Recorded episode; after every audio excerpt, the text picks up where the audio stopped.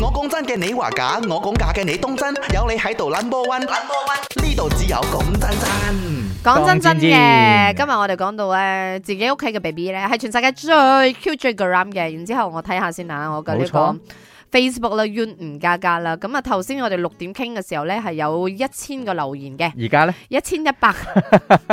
即係大家睇嚟真係好愛，同埋覺唔係得自己嘅小朋友好但得係意。你即係如果你今日啦，嗯，你有少少成成地咁樣，係或者係翻工受咗氣，或者太攰啦，係你真係去睇下嗰啲相，係你就會覺得開心翻，係啊，呢個世界哇，開心嘢嚟好嘅好。有正能量啊咯 。你睇下嗰啲小朋友，尤其是咧嗱，六個月到到係十啊係啊二個係月啊嘅之間咧，佢又啱啱識坐或者識爬咁樣，嗰、個時間係最好得意，嘅真係好好夠得意啊！講真真嘅，我係 Christine，梗係自己嘅 B B 係最得意嘅咧。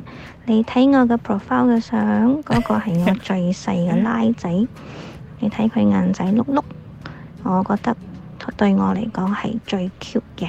你睇好冧噶，下，真係啊個個都覺得係自己嘅誒，你最哋 cute 嘅 stop 啊！啱喎。啱睇到留言啦，嗯潤對襯家母， 誒哎 OK 喎， 佢佢個仔靚嘢嚟 㗎，唔係搞笑㗎。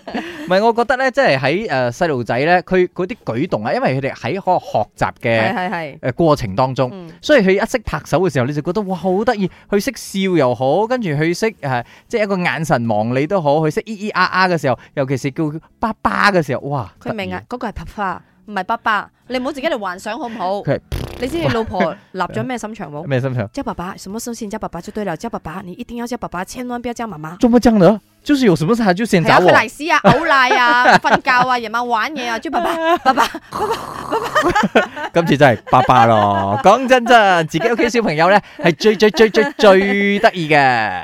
我講真嘅你話假，我講假嘅你當真，有你喺度 number one，number one 呢度只有講真真。